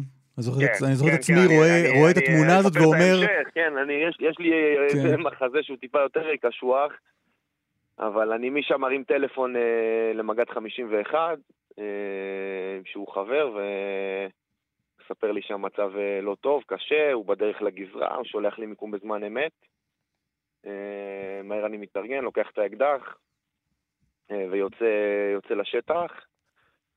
כשאני מגיע אה, קרוב לצומת טורים, אז אני נכנס לאיזשהו מערב, אני פורק מהרכב. רגע, עוד לפני זה, אתה עכשיו- יוצא, אתה יוצא לשטח כדי מה? שוב אני אומר, אין לך יחידה, אתה עם האקדח שלך, אתה בכלל בלימודים. לאן אתה נוסע? אני נוסע למיקום שאוחן, מג"ד 51, שלח אותי אליו, הוא בדרך, הוא בהיתקלויות, הוא מנהל מגע עם מחבלים. אה, ואני חובר אליו, ומתחילים להתארגן על, אה, על כוחות בשטח. אה, אם אין אני לי מי לי. אני מבין שהמערכת לא, לא מסודרת ומאורגנת, ואנחנו בסיטואציה קצת אה, שונה ממה שהורגלנו אליה. מה אתה רואה שם? זהו, אז המראה הראשון שאני רואה, אני פורק מהאוטו, וממש בתוך אה, מערב, אני רואה גופות של מחבלים, ואני רואה מישהו עם מדי צה"ל, אה, עם מדים של אה, דרגות של אלוף משנה, אה, שוכב על הרצפה, ואני תופס את הראש ואומר, וואו, המחבלים אשכרה התחפשו לחייל בדרגת אלוף משנה. רק אחר כך אני מבין שזה כוחותינו. וואו. נופל לי האסימון. ידעת מי זה? אה, כן, אני גם יודע, לא ידעתי אז, אבל אה, היום אני יודע מי זה היה. אה, וזהו, ו- ומשם בעצם הם מנהלים לחימה, בוא נגיד ככה, לחימה עיקשת בקרבות אה, בלימה קשים אה, בעוטף. אה, ואז משם בעצם אני מתגלגל לגדוד 13, אה, מתחיל את הלחימה... מה זה מתגלגל? איך מתגלגלים להיות סמג"ד 13? זה באמת שאלה גדולה, אבל אני מתחיל את הלחימה בלי תפקיד מוגדר, פשוט חברתי לאחד המ"פים, ומשם האנשים אה, הולכים, נפצעים, קורים כל מיני תהליכים בדרך, אה, בשלב אה, די מוקדם של התמרון אני הופך להיות אה, סמג"ד אה, 13, אה, וזהו, ומשם בעצם עד... עד ממש סוף המלחמה, עד יום חמישי האחרון שהחליפו אותי, אני מתפקד כסמג"ד של הגדוד בכל הקרבות ובכל האירועים המשמעותיים. שהמג"ד, נגיד, הוא אה, סגן אלוף תומר גרינברג, שהרבה מאוד דיברנו עליו ונפל אה, נפל בקרב. אז זהו, אז, אז תומר, קודם כל חשוב לי לדבר על תומר אה, כמפקד. אני, הוא גם היה מפקדי הרבה מאוד שנים בצבא, אני מכיר אותו למעלה משמונה שנים ברמה אישית, ואנחנו חברים, אנחנו עדיין חברים, בנפש חברים טובים מאוד. אה, ותומר, אה, הוא היה מ"פ כשאני הייתי מפק"ץ וחזרתי מבה"ד 1, וכשאני הייתי מ"פ הוא היה מפקד בית ספר בסיירת, ויצא לנו להיפגש הרבה, וגם אני חובר לגדוד שלו מתוך אה, איזושהי היכרות אישית והבנה שאיתו אני רוצה להילחם. אה, אני זוכה גם ב... באירוע שבו תומר אה, נהרג לתפוס פיקוד על הגדוד. ולהחליף אותו בשעות הקשות, ועד שמגיע המג"ד הקודם לתפוס פיקוד בחזרה ולייצב את המצב. ספר עליו משהו. תומר, וואו. אה, דמות לא שגרתית, אה, מפקד בכל רמ"ח איבריו, בן אדם טוטאלי לאנשים ולמשימה, מאוד מאוד מאוד צבעוני, אה, מאוד מאוד ערכי. היה שליחות, ירושלים זה משהו שבוער בו מאוד מאוד חזק, מאוד מאוד מחובר לארץ, מחובר לאנשים, ובעיקר כריזמה מאוד מאוד גדולה. אה, אני חושב שעוד שנים ילמדו על הכריזמטיות שלו ועל הגאונות המבצעית התחבולנית שלו. בן אדם שיודע לקחת דברים מורכבים ולפשט אותם, וכולם עד אחרון הלוחמים יודעים לשנן את המנטרות שלו, אה, מעביר מסרים בצורה מדהימה. ספר על הקרב שהוא נפל בו. אה, אז על הקרב אני פחות רוצה לדבר, גם כי האירוע עוד לא תוחקר אה, בצורה מלאה מכל הכיוונים, וגם אה, מטבע הדברים אירוע עם הרבה מאוד נופלים, יש פה הרבה מאוד רגישויות, ועדיין לא יצא תחקיר רשמי של הצבא. אה, אני יכול לדבר על קודם כל המאפיינים ברמת הערכים של הקרב, אז תומר מגיע ונחלץ, אנחנו, יש אירוע קשה שקורה במסגרת אחרת, ותומר אה, בחתירה למגע שלו יוצא החוצה, יוצא קדימה עם פלוגה, אה, לחלץ תחת אש. אה, האירוע מסתבך, אירוע מורכב, עם הרבה מחבלים, עם הרבה כוחות. אה, וזהו, אני אומר שבעיניי האירוע הזה מגלם הכי טוב את הדמות שלו. דמות של מפקד קרבי, יוזם, הולך בראש אנשיו, חותר למגע. אה, וגם אני רוצה פה להגיד כמה מילים על הגדוד, ובכלל חטיבת גולני. כן. נראה לי שזר לא יבין זאת, אבל זה... קודם כל, אני, אני אפילו לא... ככה נפעמתי מהעוצמות, קודם כל מהאנשים, מהלוחמים, איזה דור מדהים יש לנו ואיזה אנשים מדהימים יש לנו. ושתיים, מהחוזק של המסגרות, שזה לא משנה, זה גדוד שאיבד 44 אה, מאנשיו בלחימה, גם באירועי השביעי באוקטובר וגם בתמרון. ועוד ארבעה נופלים, שהיו אה, שלושה משריון ועוד אחד מהנדסה במהלך התמרון הקרקעי, סך הכל 48 הרוגים, חללים, זה מספרים שביום כיפור אנחנו לא ראינו אותם.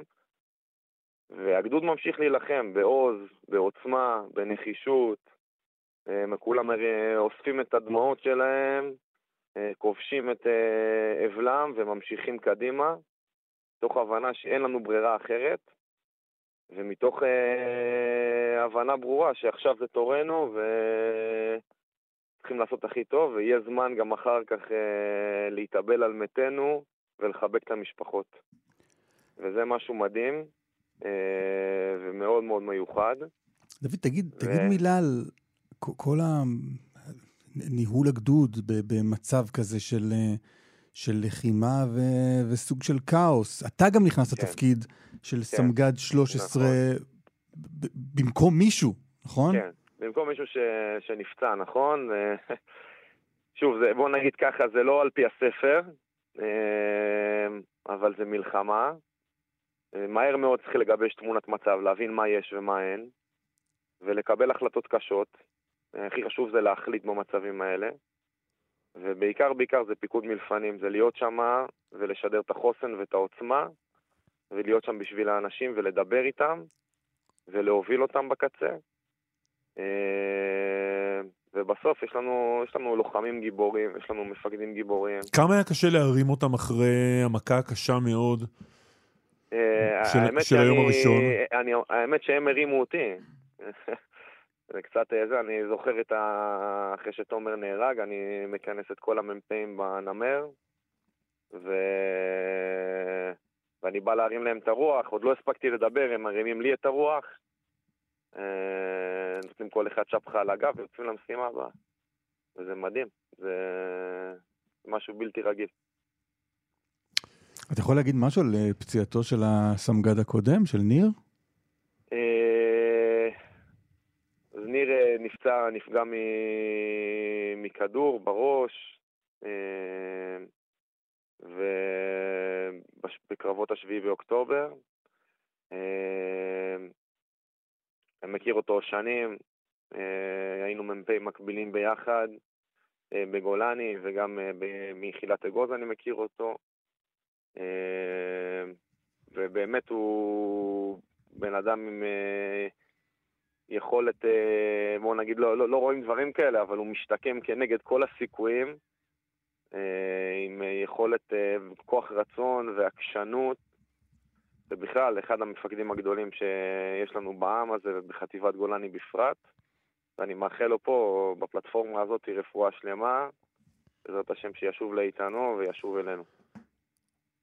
וחוץ מכל זה אתה גם אה, נזכיר אחיו של אה, רב סרן בניה שראל, זיכרונו לברכה, מפקד סיירת גבעתי, שנפל בצוק איתן, שאתה היית בן כמה?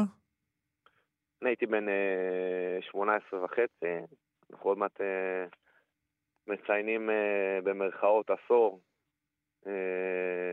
לצוק איתן ולנפילתו של בניה בקרב.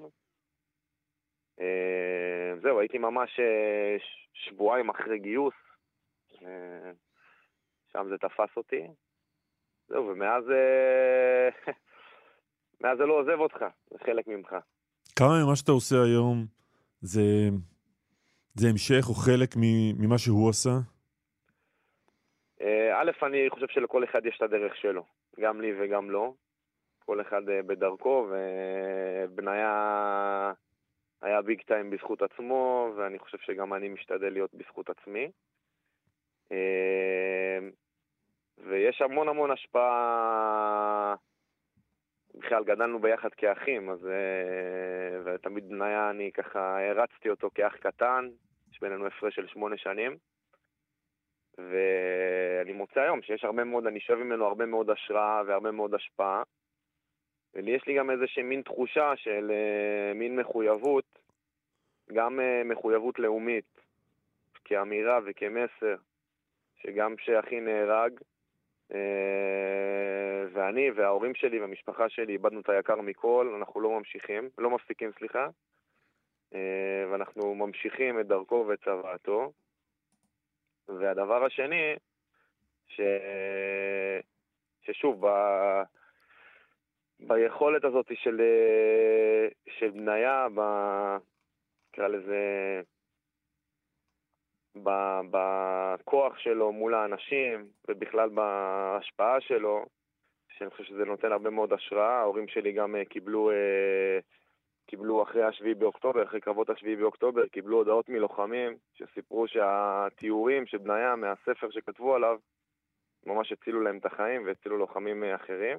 הזכרת את ההורים, לא הייתה איזה אמירה שלהם אחרי שבניה נפל, שאולי אפשר להיות טיפה פחות קרבים, הבאים בתור? אה, ההורים שלי הם גיבורים, קודם כל. ו... ולא הייתה להם שום אמירה כזאת, להפך. אה, אנחנו בלחימה בעזה נלחמנו שלושה אחים, יש לי שני אחים אה, מילואימניקים בוגרי אגוז, אח אחד בן 42, אה, מגיסט עם שישה ילדים בבית, שנלחם בעזה, ועוד אח צעיר ממני. ובפועל, בפרקטיקה, היינו ארבעה אחים בעזה עכשיו. בניה שנהרג בחי"ר בתחזיה, אני ועוד שני אחים שלי, ואין לי מה להגיד חוץ מלהצדיע להורים שלי. ונראה לי אולי ההבנה הזאת שאין מחיר שהוא קצת קלישאתי, אבל אני באמת מתכוון לזה, שאין מחיר שהוא יקר מדי בשביל המדינה הזאת, בשביל הארץ הזאת. אה, כמה שזה עצוב, אני הולך ומסתובב עם תחושה עצובה מאוד, אבל עם, אה, עם אופטימיות ותקווה גדולה. אה, תקווה שיהיה כאן אחרת ויהיה כאן טוב יותר. אנחנו חייבים את זה ל, לילדים שלנו, אין לנו ברירה אחרת. רב סרן דוד שראל, תודה רבה לך. תודה לכם. סולימאן מסווד, כתבנו המדיני, שלום. שלום אסף, שלום קלמן. בוקר טוב. ועידת פריז, אה, קודם כל, אה, מה, מי ישב בה ומה סוכם בה?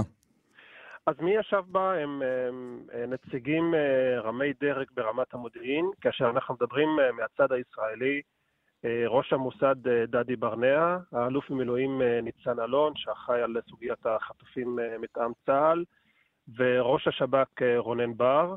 מהצד הקטרי ישב מוחמד אלסאני, שהוא ראש הממשלה, אבל גם האחראי על המודיעין במדינה. ארצות הברית הגיע ראש ה-CIA ברנס, ומהצד המצרי עבאס כאמל, שהוא גם ראש, ראש המודיעין המצרי. כלומר, ישבו באמת הקודקודים הבכירים ביותר ברמת אה, המודיעין. עכשיו, אני אתן לכם את השורה התחתונה.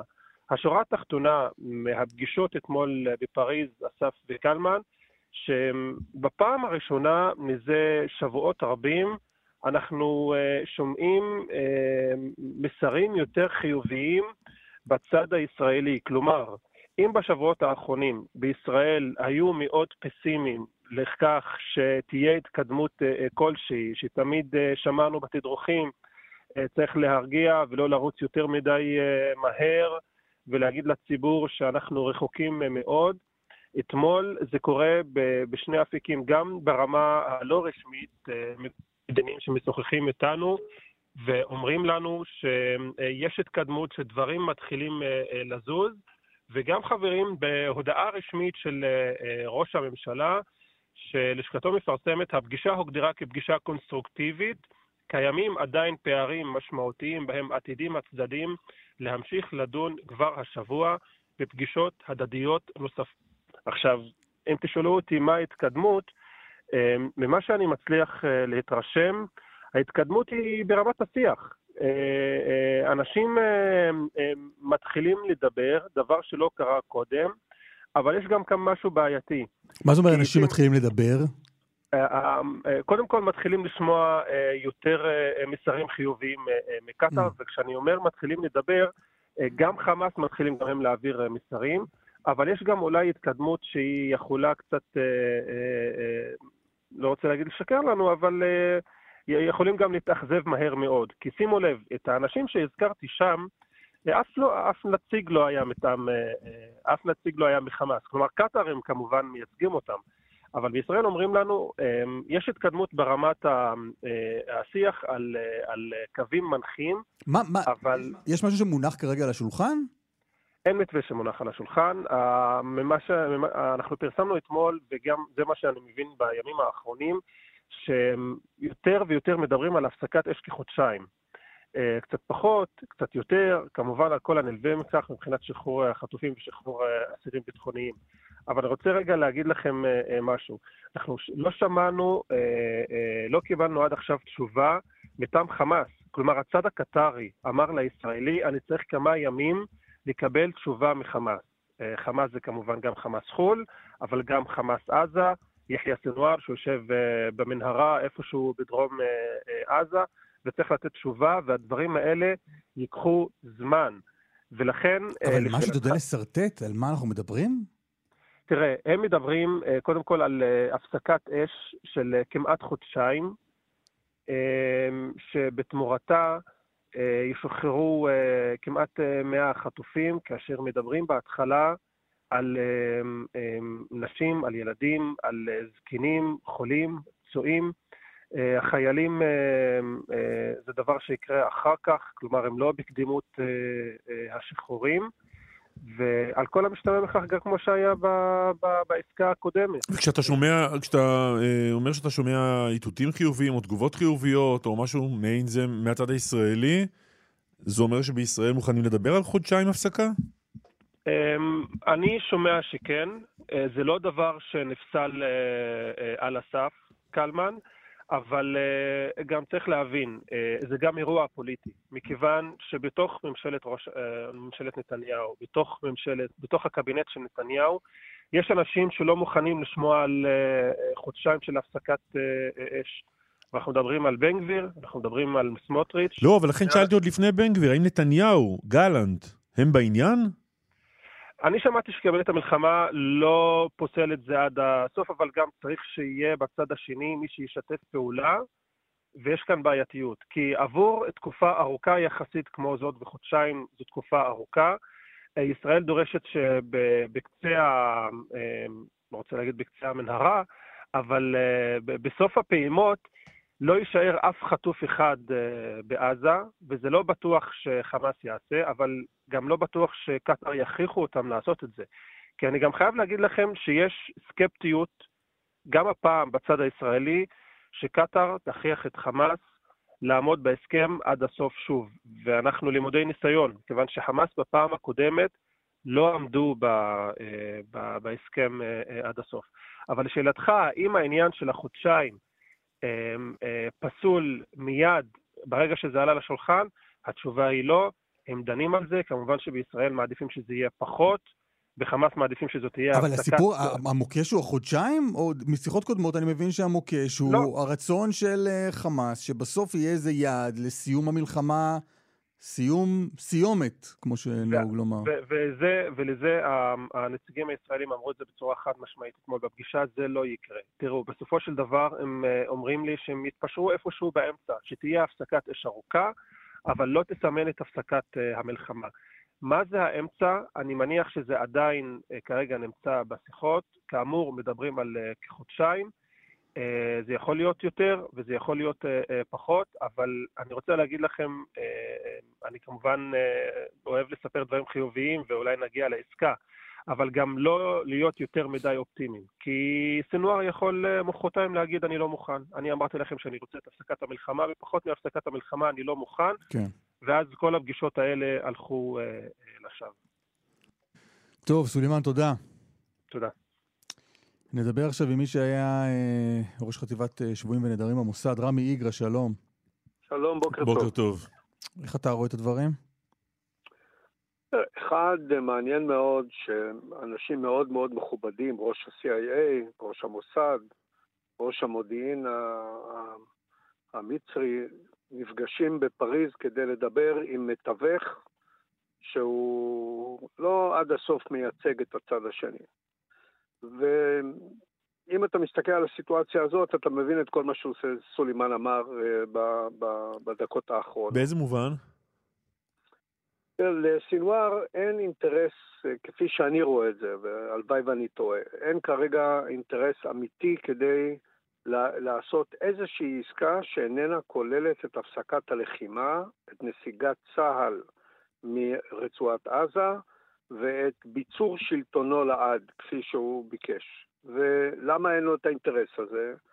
הוא עדיין שולט בשטח, עדיין הוא זה שמחלק את הסיוע ההומניטרי, הוא זה שממנה את השוטרים אפילו בסג'אעיה, הוא זה שמסתכל על הציבור בישראל ועל העמידות הפחותה משלו, הוא מסתכל על האג, הוא מסתכל על ההפגנות שקיימות בעולם, ועל רקע כל הדברים האלה הוא אומר לעצמו, אפשר לחכות, יש מצב שבסופו של יום, אני אשרוד. אם אני אתיש אותם מספיק זמן, הם יגיעו להפסקת לחימה. אתה אומר, אתה, אומר, אתה אומר בסוף, יש כאן, האינטרס הבסיסי הוא אינטרס uh, מנוגד, ישראל רוצה למוטט את שלטון חמאס, וסינואר, שהוא שלטון נכון. חמאס, לא רוצה להיות ממוטט. נכון, תראה, דבר אחד הוא לא... וסינואר, אתה אומר, הוא לא, וגם דיברנו על זה לא פעם, הוא לא אחד שייכנע, כי זה נכון. פרויקט חייו. הוא, הוא ארגון דתי, הוא רואה בשוהדה הגשמת חלומותיו, הוא לא יאסר ערפאת, ויש לו חיילים שהם חיילים, איך נגיד, חצי זומבים שנלחמים למען הדת ויעשו כל דבר שצריך לעשות. דבר אחד הוא לא לוקח בחשבון, זה את הרב סרן ההוא מגולני שדיברתם איתו לפני זה, ובתור גולנואיד לשעבר עושה גאווה לישראל, ובסופו של דבר אנחנו נתפוס את סינואר ונצליח במלחמה הזאת למרות כל התקוות שלו. אבל... השאלה, השאלה כן. אם, אם אין איזה נקודה שבה שני הצדדים במשא ומתן יחשבו שהיא טובה להם. יכול להיות שאחד מהם יגלה בסוף ש, שלא זה לא טוב, אבל נניח הפסקה ל-X זמן, לא משנה כמה, שמצד ישראל ממשלת ישראל תגיד לעצמה, או צה"ל יגיד לעצמו, אנחנו יכולים אחר כך לחזור ללחימה, זה בסדר לנו. סינואר יגיד לעצמו על אותו פרק זמן, זה מספיק זמן כדי למסמס קצת, הם כבר לא יחזרו אחר כך, ושני הצדדים uh, ייפגשו. כן, אתה, תראה, באופן תיאורטי אתה צודק, אנחנו עדיין לא שם. הרי כבר היינו שם בסוג של שם, בעסקה הקודמת. הייתה הפסקה כן, של איזה עשרה ימים, סינואר חשב שזה טוב לו ומספיק לו כרגע כדי להתארגן, ישראל חשבה שהיא יכולה לחיות עם עשרה ימים ולהמשיך קדימה, והנה זה, זה קרה. כן, קודם, ב, ב, בסיבוב הקודם סינואר חשב שלא, בוא נגיד זה ככה, סינואר בסיבוב הקודם לא הבין את המחויבות והנחישות הישראלית. והוא קיווה שהעשרה ימים האלה, יחד עם לחץ בינלאומי מסיבי, לחץ, אם אתם זוכרים, בהתחלה, בהתחלה, גם ראש ממשלת בלגיה וגם ראש ממשלת ספרד עמדו בכניסה לעזה וצעקו בשמו, הוא קיווה שכל הלחץ הזה יביא את ישראל להפסקת הלחימה. זה לא קרה, הוא כרגע מבין אותנו קצת אחרת, הוא מבין את הנחישות. יחד עם זה אני, אני מסכים איתך, בהחלט ייתכן מצב, ייתכן מצב שבסוף, שסינואר יסתכל מסביב ויגיד לעצמו, אני צריך הפוגה כדי לשרוד. דרך אגב, כדי שהדבר הזה יקרה, אם אתה שואל אותי, אחד התנאים ההכרחיים זה שישראל תתחיל להיות זאת ששולטת בשטחים שהיא כבשה, ולא להשאיר את השלטון לחמאס. חמאס כרגע מרגיש חזק לטעמי, ומאחר והוא מרגיש חזק, אז הוא, אה, הוא ימשיך בדרכו. תראה, הוא מסתכל גם על יהודה ושומרון. יהודה ושומרון יש לו אה, תמיכה מסיבית. הוא מקווה שבסופו של יום התמיכה הזאת גם תהפוך למעשים. ואם אתה מחבר את כל הנקודות יחדיו, למה שהוא יסכים לוותר על הקלפים האסטרטגיים שלו? כן, אבל תסביר רגע, כי לו אתה בתפקידך כראש חטיבת השבויים ונעדרים במוסד, איך בסוף אתה משיב את השבויים והנעדרים הביתה? תראה, אחד, ארגוני המודיעין עוסקים בעיקר באיסוף מודיעין וגם במשא ומתן כשיש הזדמנויות למשא ומתן. ויש מצבים שאין הזדמנויות, זה לא תלוי בנו, זה תלוי בהם. ואנחנו נמצאים כרגע במצב שכאילו זה תלוי בנו, אבל זה באמת לא תלוי בנו, זה תלוי באיזה מנהיג חמאס מתחת לאדמה, שאפילו לא מגיע לפסגה שבה כל ראשי המודיעין הכי חשובים בעולם נפגשים. כן, אתה מבין למה הוא לא, אתה מבין למה הוא לא מגיע, אני מניח. לא, יש לו, יש לא לו עניינים כרגע. אבל, כן, יש לו עניינים, אבל הוא גם, אבל אתה מבין שבזה הוא גם מבטא את הסיטואציה. הסיטואציה היא שאנחנו מדברים עם עצמנו דרך מתווך קטרי שהוא חמאס. ראש הממשלה בעניין הזה צודק. לא, ותסביר משהו. מדינת ישראל קבעה כיעד את השבת אה, החטופים. איך משיגים את היעד? אתה שואל את אה, אותי, בסופו של דבר, זהו יעד שהוא הכי קשה להשגה פה, הוא יותר קשה מהיעד השני שהוא מיטוט החמאס, והוא כרוך בד בבד במיטוט החמאס. כאשר מדינת ישראל תצליח להשתלט על השלטון בעזה, יש סיכוי סביר שהיא תצליח לקבל את כל החטופים חזרה. האם יש פה איזשהו מעשה קסם שמישהו יכול לעשות, בין אם הוא ראש המוסד ובין אם הוא ראש המטה לשחרור החטופים, אין כזה קסם.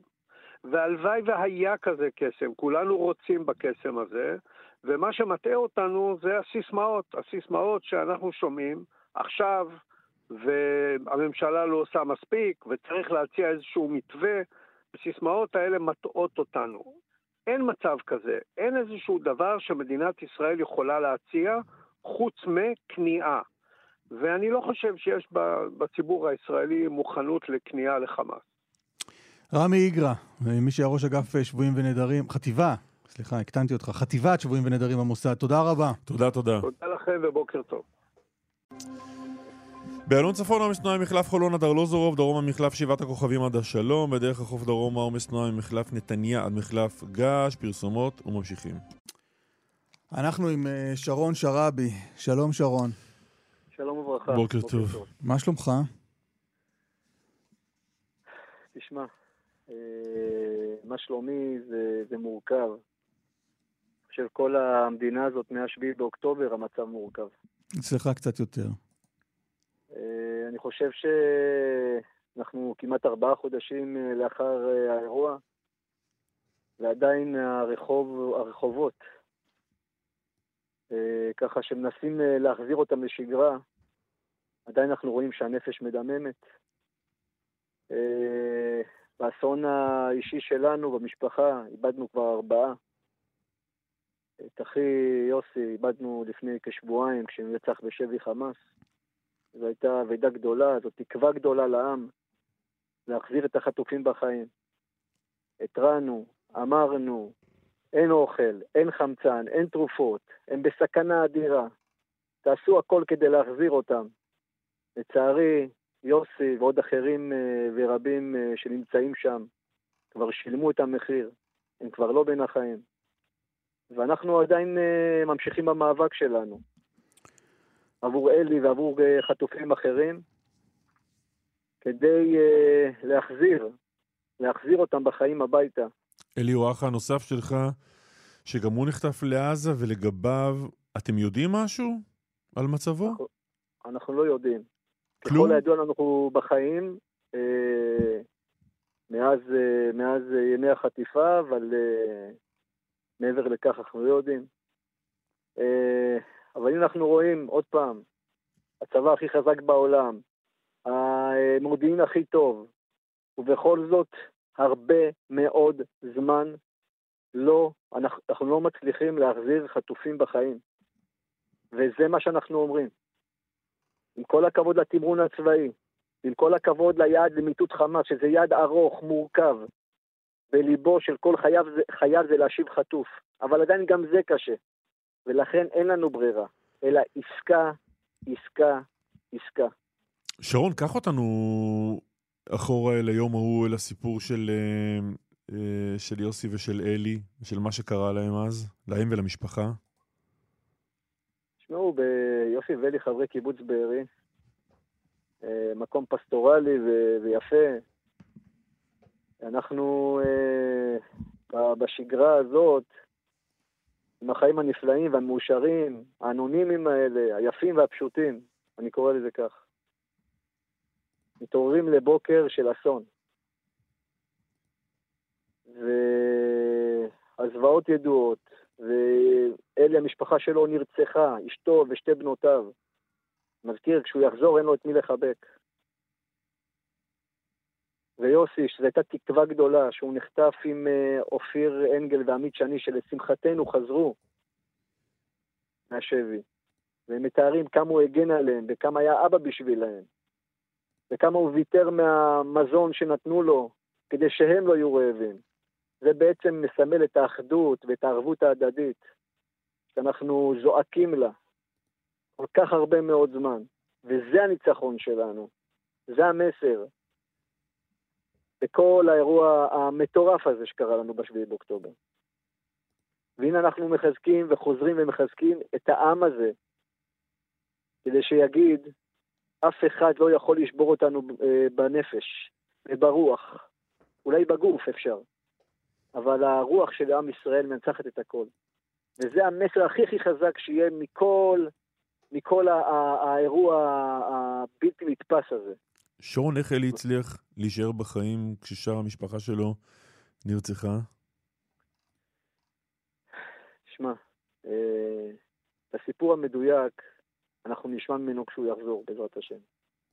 אבל אני יכול רק להגיד לך, שאם אלי היה יודע שאשתו, ליאן, ושתי הבנות נויה ויעל, היו עוברות התעללות עוד טרם הרצח, והן היו נרצחות, אין מצב היה, שהיו מצליחים לקחת אותו לעזה וכשהוא עדיין בחיים. זה לא היה קורה. ולכן, לא רק שהוא איבד את המשפחה שלו, אלא כשהוא יחזור הוא גם ידע שאחיו, יוסי, היה ממש לידו, והוא לא החזיק מעמד. לאחר מאה ימים, הגורל שלו נחרץ בידי מרצחים. תגיד, שרון, איך, אה, איך מעבירים את הימים?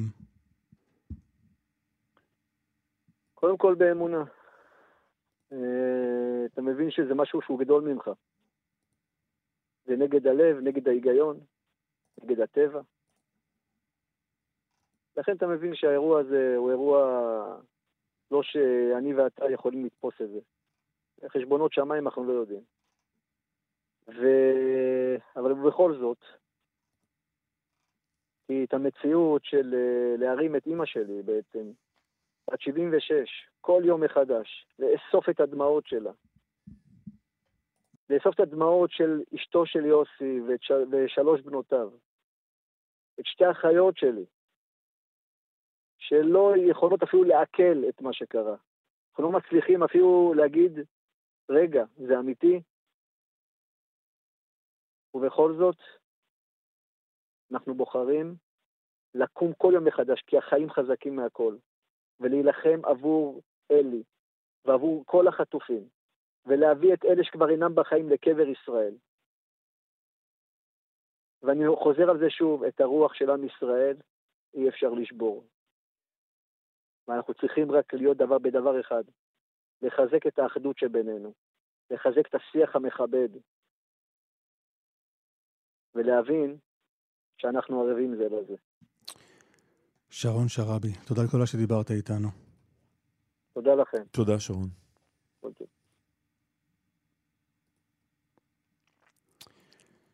טוב, אה, אנחנו עם רב סרן במילואים אה, יחיאל אסולין, שלום.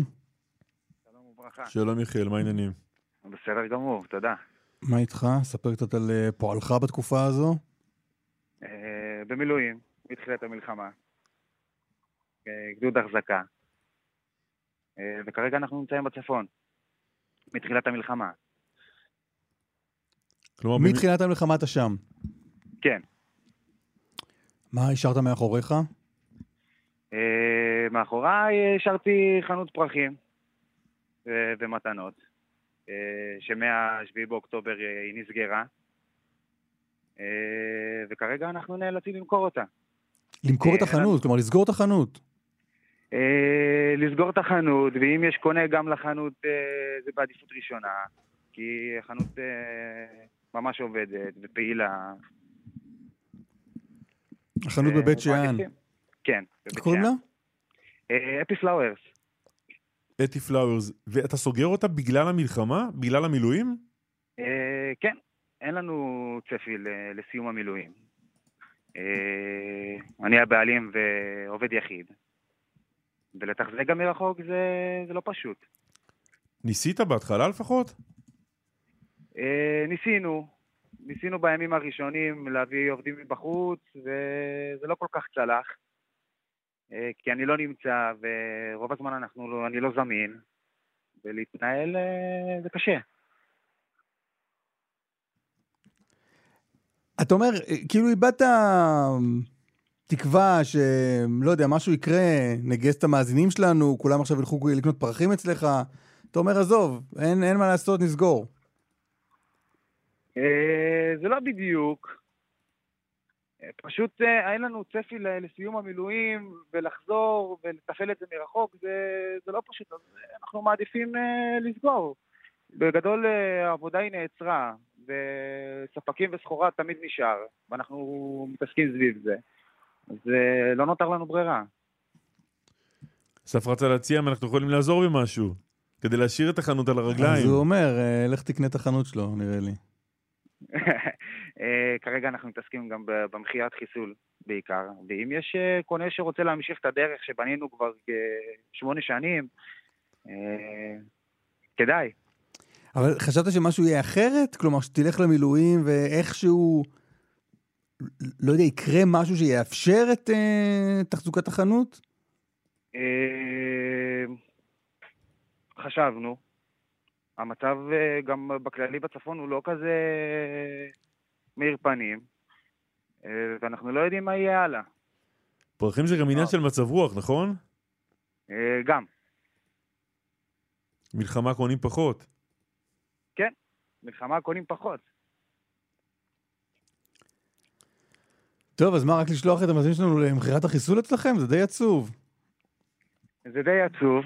זה משהו שלא קיווינו לו. גם לחנות קוראים הפי, נכון? כן. די עצוב. הפי פלאוורס. המטרה שלנו זה היה תמיד לשמח אנשים. ואנחנו נאלצים לסגור. טוב, אז אפשר להשתתף במכירת החיסול הדי עצובה הזאת, ולקנות פרחים. זה קורה בשאול המלך 85 בבית שאן. נכון מאוד. רב סרן במילואים יחיאל אסולין, שיהיה טוב. רס"ל במילואים. אני אומר, בשבילנו אתה תמיד תהיה רב סרן. תודה רבה לכם על העזרה. ביי, להתראות. ביי ביי, יום טוב, להתראות. עצוב. כן. השמיים בוכים על השיחה הזו. שרון וקסלר, שלום. אהלן, השמיים ואני, מה אני אגיד לכם? איזה מדהימים כולם. אני ממש בתחושה שהמדינה צריכה לעשות יותר ולעזור למילואימניקים. בואו נדבר על מזג האוויר. כן. יאללה. אז הוא משרת בצפון, נכון? זהו, גם שם יורד גשם. אנחנו עם גשם שיורד ככה מדי פעם. אנחנו, זה מדהים, כי אנחנו כבר שבוע שני בגשם. כשהמערכות שהיו לנו עד עכשיו היו מערכות קצרות, אינטנסיביות, עכשיו אנחנו ברצף, יום אחרי יום אחרי יום אחרי יום, וכל פעם זה מתגבר והולך ונעשה יותר קר ויותר חורפי. באמת רצף שלא ראינו כבר כמה שנים, רצף כזה של הרבה מאוד ימי גשם, עד כדי כך שהשירות המטאורולוגי כבר אתמול אמר שכבר עברנו את מכסת הגשם שהיינו אמורים לינואר, אנחנו כבר בסוף ינואר, עכשיו כן? צריך להגיד שהשירות המטאורולוגי קרס מהפניות. לא, הם עומדים יפה מאוד על הרגליים. אז היום אנחנו במערכת שכרגע זה כזה גשם מדי פעם, אבל זה ילך ויגבר במהלך היום. כשבעצם השיא של המערכת הנוכחית זה מחר, מבחינת אה, רוחות, מבחינת כמויות גשם. הקור לא, הקור יימשך גם לתוך רביעי רגע, אז היום כל היום גשם בכל הארץ? לא, ד, דווקא היום זה רגוע יותר, זה ילך ויגבר במהלך היום. מהלילה לתוך מחר זה גשם אינטנסיבי כזה יותר, mm-hmm. מהצפון עד מרכז הנגב. גם עכשיו מסתכלים במכ"ם גשם כאילו יש כמה אזורים כאלה בודדים שבהם יורד גשם, במקרה גם עליי, אבל לא בכל מקום יורד עכשיו גשם. במהלך הלילה אנחנו כבר מדברים גם על חשש מהצפות לאורך מישור החוף, כי נראה שמחר לפנות בוקר הרבה מאוד גשם באזור הזה של מישור החוף. אה, וממחר גם נכנס הסיפור הזה של אה, שלג לתמונה, כי משעות אחר הצהריים נעשה עוד יותר קר, ואז אנחנו מדברים על שלג בפסגות הגבוהות של ערי הצפון, יכול לרדת גם בפסגות הגבוהות של השומרון, אוקיי? ירושלים לא בתוך התמונה. אה, הגשם הזה ימשיך לרדת ככה באינטנסיביות במהלך הלילה ומחר, ואז ביום רביעי, שבעצם נעשה אפילו עוד יותר קר, אז הגשם מתמקד בעיקר בצפון ובחוף, וביום חמישי הוא יתמקד בעיקר בחוף. זה לא, זה לא אומר שלא ירד גשם גם במקומות אחרים, זה יהיה יותר גשם מקומי, אבל המוקד של הגשם יהיה צפון וחוף ברביעי, ובחמישי בעיקר בחוף. אה, כדאי לציין שמחר גם רוחות מאוד חזקות. מחר זה ממש יום סוער, כלומר, גם גשום, גם רוחות חזקות, גם ירידה נוספת בטמפרטורות, גם חשש מהצפות, חשש משיטפונות בכל הימים האלה במדבר יהודה וים המלח. אמ, וגם הסיפור של השלגים, שיתחיל משעות אחר הצהריים. אז מחר זה יום חורף אינטנסיבי כזה, שנתחיל להרגיש אותו משעות הערב, ורביעי וחמישי יהיה מאוד מאוד קר, ברמה של טמפרטורת המינימום בערים, זה יהיה 2, 3, 4 מעלות מינימום, כן? אה, אז מאוד מאוד קר בימים הקרובים. אה, שוב ליבנו עם כל החיילים שנמצאים שם אה, בחוץ, ואנחנו מחבקים אותם ומקווים שדואגים להם כמו שצריך שלא יהיה להם קר. אבל באמת יהיה לילות מאוד מאוד קרים. ויום שישי, סוף שבוע, כבר רואים משהו? אז יש, אנחנו כל הזמן ברצף של מרגיש מערכות. מרגיש לי שיש לאסף תוכניות ליום שישי. סתם, לא כן? יודע, אינטואיציה, אולי אני טועה. אני מופתעת שעוד לא שמעתי אני מכיר את המבט הזה של אסף כשהוא שואל משהו מאינטרסים אישיים. וזה ממש היה המבט הזה, אבל תמשיכו, אני לא סתם הערה ש... יש לי תחושה שהוא שאל בשבילך? כאילו, אני קוראת נכון? לא, לא. לא. לא? אוקיי. אני ביום לא שישי, כל יום שישי נמצא באותו מקום. כן, אני בדרך כלל שומעת ממישהו מכם אם יש איזשהו אירוע, אבל. אין לנו עוד הרבה זמן, אני אשמח לקבל תשובה לשאלה שלי פשוט. מערכת שרודפת מערכת, ויש מערכת שמתחילה להיכנס אלינו בתוך יום חמישי, וכנראה תיכנס אלינו במהלך אה, אה, שישי ושבת, גם לאזורים נוספים, כשביום חמישי זה רק נוגע בנו בחוף, ואחרי זה היא תיכנס עוד. אנחנו ממש בחורף מתמשך כזה, שלא ראינו כזה דבר כבר הרבה שנים מבחינת הרצף של אה, ימי הגשם והקור, הרבה זמן לא היה לנו כזה דבר. טוב, אני אכתוב לך בוואטסאפ מה יש לי בשישי, בסדר? בדיוק, כדי לא, שעה, כדי לא לטרלל פה, את, לא פה את כולם. כן, תהיה יותר מדויק בדרישות. שרון וקסר, תודה רבה. ביי. טוב, חברים, תודה.